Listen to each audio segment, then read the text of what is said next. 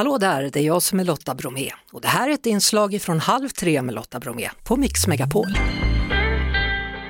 God grant to the living grace, to the departed rest, to the church, the king, the commonwealth and all people, peace and concord. Mm. För 75 år sedan så gifte hon sig med sin älskade prins Philip i Westminster Abbey och idag hölls alltså begravningsgudstjänsten på samma plats med 2200 gäster närvarande. Och Camilla Coates Carr, vi hörde henne berätta hur hon kände i morse. Nu Camilla, hur känner du nu när begravningen är över? Ja, alltså vilken upplevelse! Det var helt fantastiskt. Kistan, när den kom in, den var smyckad med underbara blommor i rosa färger.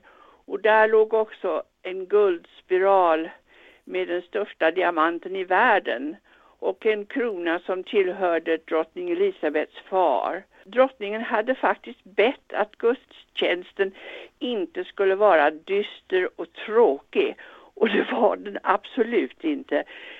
Körerna sjöng himmelskt och hela gudstjänsten byggde ju på att drottningen, hon hade ju en sån stark tro.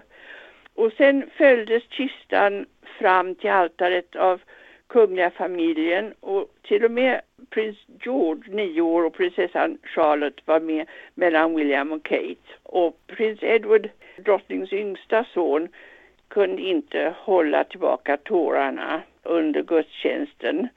Och eh, hela gudstjänsten avslutades med att man sjöng God Save the King och sen spelade en ensam säckpipare och sen var det slut. Mm. Det här var en värdig begravning för Elisabeth II.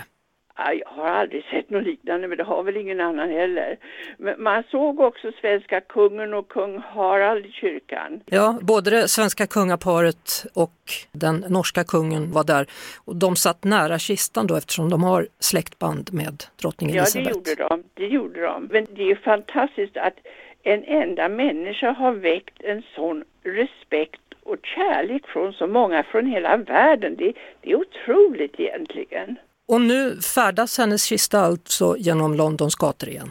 Ja, prick 12 och 15 så lämnade kistan Westminster Abbey och så började processionen ledd av kanadensiska Mounties som red i spetsen. Och det blåste lite grann, alltså man såg att några huvudbonader som hade långa vita svanfjädrar fladdrade i vinden och sen så dras kistan av 143 sjömän från flottan på en vapenvagn som faktiskt användes vid drottning Victorias begravning. Och hela processionen kantas av 6000 från flygvapnet, flottan och armén och representanter är med i processionen från Australien och Nya Zeeland och olika Commonwealth-länder. Mm. Och när den här processionen är slut då så ska drottningen så småningom hennes kista föras till Windsor och där kommer hon då ikväll att förenas med sin make igen.